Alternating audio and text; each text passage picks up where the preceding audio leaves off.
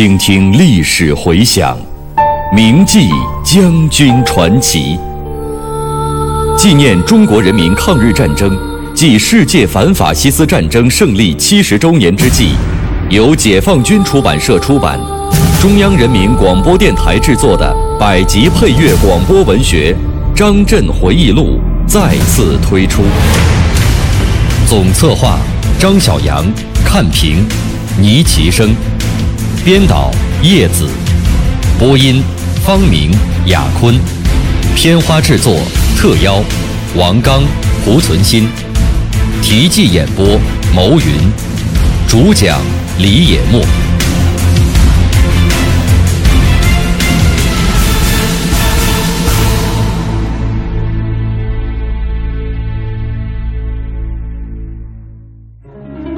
金沙江是长江的上游，水流湍急，一泻千里。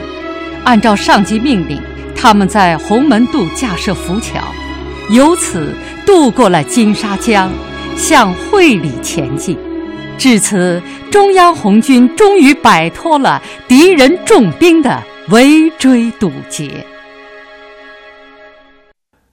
遵义会议总结了第五次反围剿失败的原因，以及长征初期红军受到损失的教训，确立了毛泽东同志在红军和中共中央的正确领导，使得中国共产党以及领导下的人民军队在生死攸关的时刻得以转危为安。除此之外，遵义会议还做出了渡过长江到川西。或者川西北建立革命根据地的决定。当时我们这些基层干部并不知道会议的精神，大约是到云南扎西地区之后才听到了传达。听了传达以后啊，大家的精神都为之一振，联想起第五次反围剿苦战一年，处处碰壁，牺牲了无数的红军干部战士。原因在哪儿啊？遵义会议的胜利召开，积在我们心头一年多的疑团解开了，大家都觉得红军有了希望，革命有了希望。蒋介石为了阻止中央红军北渡长江，与红四方面军会师，急令川军在长江北岸构筑工事，全力防堵。同时调集中央军、黔军、桂军、滇军，共约四十万兵力，企图将我军围歼于贵州境内。当时我中央红军只有三万七千人，如何摆脱敌人的围追堵截，迅速北渡长江，视为至要。一月十九日，红军离开遵义，向土城、赤水前进。在土城，中央政治局召开了参战部队营以上干部会议，我也参加了。会议由洛甫同志主持，洛甫同志啊，就是张闻天同志。朱德总司令进行作战动员，说明川军只有三个团，战斗力不强，兵力对比我方占优势，因此呢，要争取打一个歼灭战。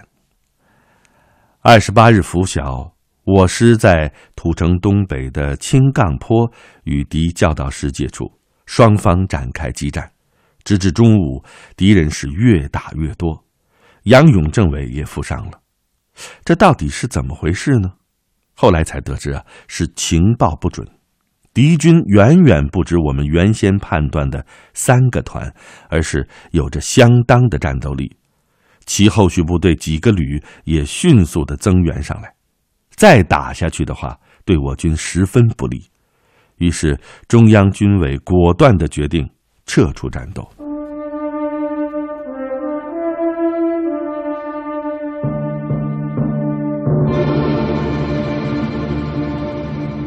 二十九日，我们团随军团直属队从土城浮桥过了赤水河。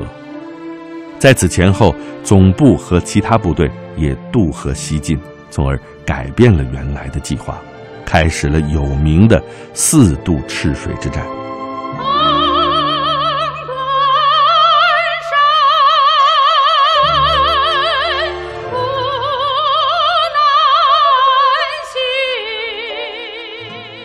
为了轻装减负，军团下令把山炮拆散，沉入河中，反正炮弹也打光了。部队向四川古蔺、叙永方向急进，准备在泸州、宜宾间伺机北渡长江。蒋介石一听说红军西出川南，急令各路追剿军紧追不舍，企图围歼我们于川南地区。鉴于上述情况，中革军委决定暂缓北渡长江，改向云南扎西地区集中。红军再次进行了缩编，红三军团缩编为第十、十一、十二、十三等四个团，我仍在十团任参谋。扎西整编之后，中央红军为了摆脱敌人的围追，决定再次向敌军比较空虚的黔北地区转移。二月十九日，我们团在习水县二郎滩二渡赤水，从敌军的包围圈中钻了出去。当天晚上，部队打土豪弄到了一些米酒，我喝了一大碗。由于几次负伤和长发疟疾，再加上极度疲劳，身体十分虚弱。第二天，我的头便疼得厉害，全身都不能动，好像是瘫痪了一样。大家把我送到了医院，只好躺在担架上。谁知道，这一抬就是四十多天。在这期间，部队进行了有名的娄山关战斗，接着重战遵义城，一举击溃了吴奇伟两个师。就在这次战斗中，红三军团斩关夺隘，担任主攻。军团参谋长邓平，我们十团的参谋长钟伟健不幸牺牲，张宗逊团长也负了重伤。邓平是四川富顺人。平江起义的领导人之一，也是我们红五军的老军长。他英勇善战，文武双全，是红军著名将领。钟伟健是湖南醴陵人，曾经在黄埔军校和日本东军士官学校学习，参加过北伐战争，在中央苏区曾经担任红军大学训练部部长、三军团五师参谋长。他对司令部参谋业务很熟悉。处理问题周密细致，特别是精力过人，经常工作到深夜。第二天行军的时候，在马上打个盹儿，就算睡过觉了。他平时对我也非常关心。得知他们牺牲的消息，我深感悲痛。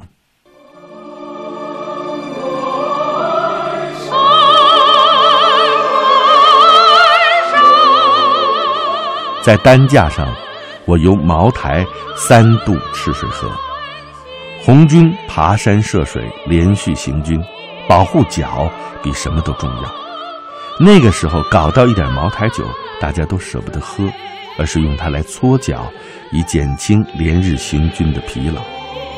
后来啊，我们又从太平渡四渡赤水，南下贵阳，直逼昆明，终于摆脱了敌军在贵州地区的。围追堵截，毛主席在此写下了他军事生涯中的得意之笔。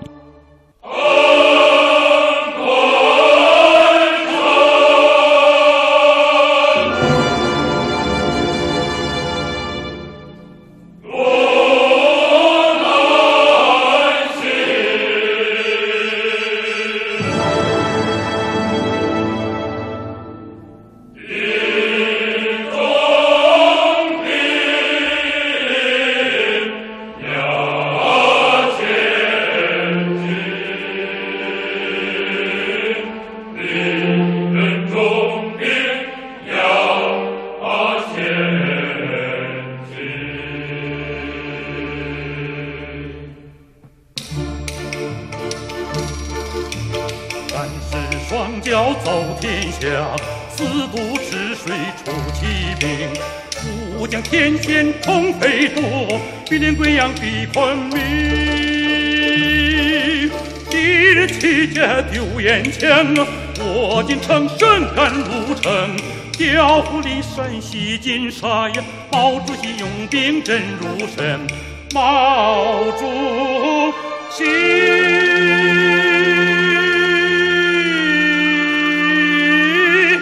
用兵真如神毛主席用兵真如神呐！嘿。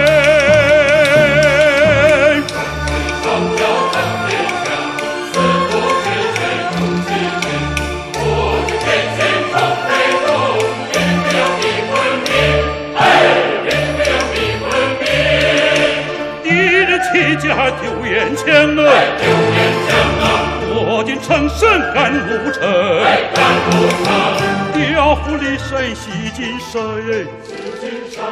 毛主席用兵真如神，毛主席用兵真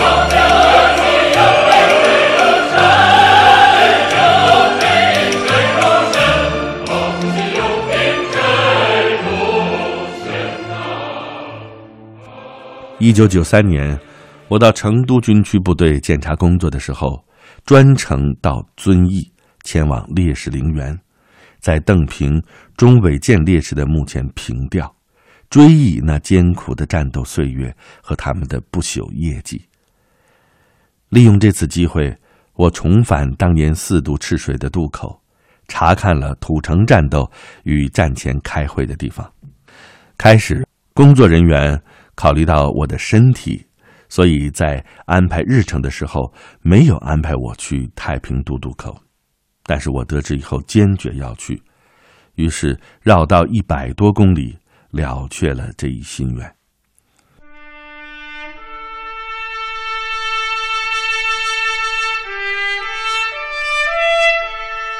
一位历经万水千山的将军的回忆，一曲中国工农红军。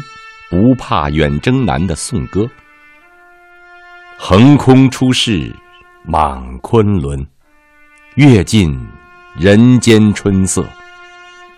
他在漫漫长征路上历练了铮铮铁骨。我是蒲存昕，我是王刚。您现在收听到的是百集广播纪实作品《张震回忆录》第二章《红军岁月》。题记演播：牟云，主讲人李野墨。想当年，在担架上的四十多天，是我最痛苦的日子，那真是度日如年呐。担架员抬着我，艰难的翻山越岭，所付出的艰辛更是难以估量。团首长对我很关心。杨勇主任几次从前方给我送来腊肉，并派来一名勤务兵照顾我。这个战士是江西人，很细心，我们俩感情很深。可惜年代太久了，我想不起来他的名字。长途行军没有鞋是不行的，可是因为我人高腿长，鞋子尺码大，很难找到合适的。为此。供给部的谢胜坤同志特地给我送来大号的鞋子，真是战友情深呐。到贵州铁厂的时候，军团后方医院动员伤病员留在川黔滇边打游击。开始的时候曾经想让我留下，听到这个消息，我想了一个办法，请来医院政委赖松年询问有没有这件事。他避而不答，我就吓唬他。我说：“如果你要让我留下，我就先打死你，然后自杀。”他也没说什么，可是也不再提要我留下的事儿了。在那个时候，怎么舍得离开红军呢？据说呀，钟赤兵当时也用了这个办法。他呢是五师的政治部主任，打遵义的时候负伤，断了一条腿，当时也在医院里头住着。四月上旬。我总算能站起来了，可以拄着拐杖慢慢的行走。中旬抵达北盘江的时候，我终于扔掉了它，高兴的心情真是难以形容。我衷心感谢在那样艰苦危险的条件下关心照顾我的战友们。渡过北盘江后，我出了医院，组织上安排我在军团教育科等候分配。科长孙毅是宁都起义的老同志，对我很关心，也帮我向上级反映，汇报我想早日重归战斗岗位的心情和愿望。四十五年后，我们又在总参谋部一起工作过。孙毅同志始终置身于人民群众之中，关心下一代成长，赢得了人民群众的尊重，亲切地称他为“胡子将军”，好守公仆。孙毅同志还是总参历史上第一位百岁将军，但终因年老体衰，于二零零三年七月永远的离开了我们。我后来被分配到十二团任教育参谋，当时我的身体还没有完全恢复，时常头疼，有的时候行军还要骑马。我很想回十团工作，经上级批准，我又回到了十团团部，见到了黄真团长、杨勇政委和邱富成参谋长。不久，他们决定由我担任通信主任。此时团部已经有电台，工作方便多了。四月下旬，我团进入了云南境内。二十六日攻占沾益，缴获了大批宣威火腿。这对于缺粮的红军来说是一大收获呀！全团每人背一只火腿，也没能背完。五月初，部队到达胶西地区，为阻击追敌。我们住在山上，天晴的时候可以看到金沙江。金沙江啊，是长江的上游，水流湍急，一泻千里。按照上级的命令，我们在洪门渡架浮桥，一时找不到缆绳，就买来四五匹白布，搓成一条布绳，用船拉到江中心。谁知道强度还是不够。三下两下就被急流冲断了，过不了江，天气又很炎热，我们守着江边却没有水喝，只有一个卖茶的，一碗要一块银元，有的同志口渴难忍，只得挨宰。就在这个时候，兄弟部队占领了皎平渡渡口，我们便改由此处渡过了金沙江，向会理前进。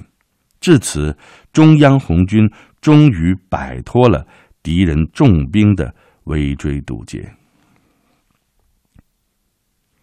五月八日，红三军团和干部团奉命围攻会理城，守敌只有三千多人。为了防止我军接近城墙，他们放火将东西关的房屋悉数烧光。开始呢，我团在城外负责打援。其他三个团同干部团一起攻城，激战整夜未能攻克，后改为爆破攻城，也未能成功。最后我团也奉命参加总攻，在城东北角进行爆破，炸开了一个不大的缺口。可谁知道敌人在城内又构筑了环城围墙，我们只好继续实施爆破，又炸开了一个口子。第一梯队奋勇冲了进去。但是突击受阻，我随着邱富成参谋长带领第二梯队前往增援，在突破口附近的激战中，邱参谋长不幸中弹牺牲，使我又失去了一位首长。鉴于会理城久攻不克，而敌援军又正在向我军两翼迂回，中革军委遂命令攻城部队撤出战斗。会理城不大。敌军也不算多，可为什么老是攻不下来呢？我这脑子里头总有一个问号。解放以后，看到了蒋介石设在重庆的委员长行营参谋团主任贺国光写的阵中日记，方才明白，原来那个时候守敌虽然只有一个团，但是贺为其空投弹药枪械，又派兵增援。所以弱敌也就会变成强敌，几次攻不下来，敌人的士气就会提高，守得更坚决。我军虽然在兵力上占有一定的优势，但是因为部队长途转战甚为疲劳，又没有弹药补充，所以作战双方的优劣是在不断的转化的。撤离了会理之后，红三军团继续北上，通过彝族区，以日行军一百二十里的速度向大渡河急进。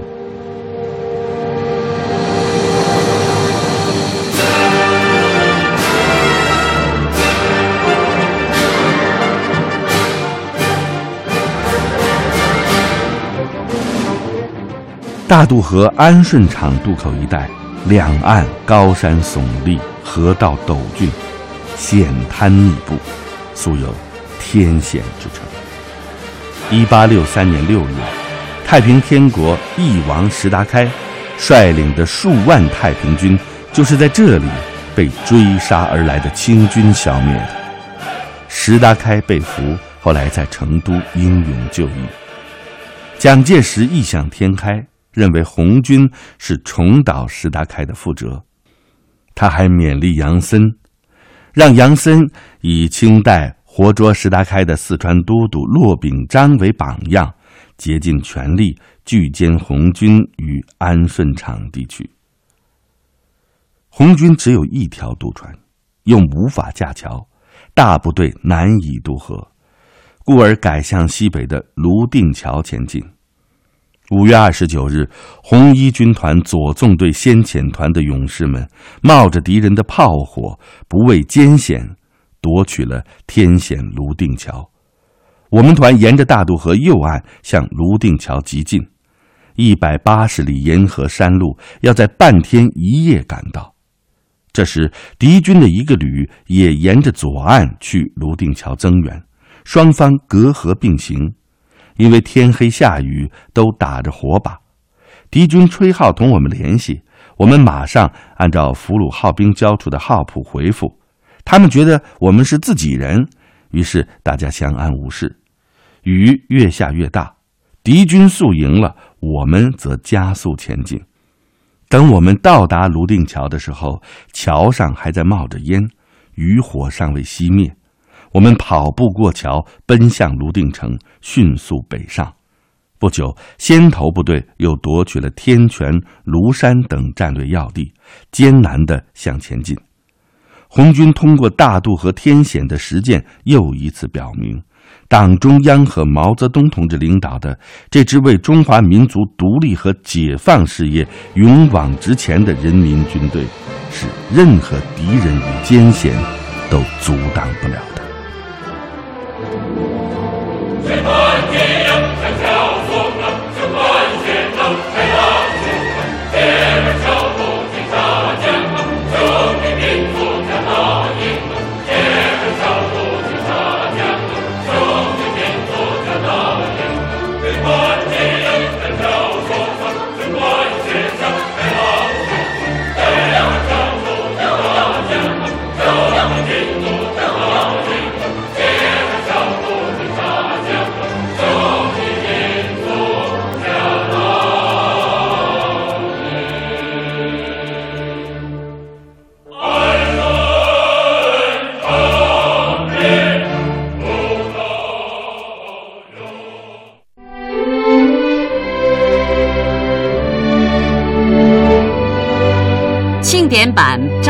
回忆录今天就播送到这里，配乐额尔德尼·齐木格，总监制王球，节目编辑制作叶咏梅、邢小春。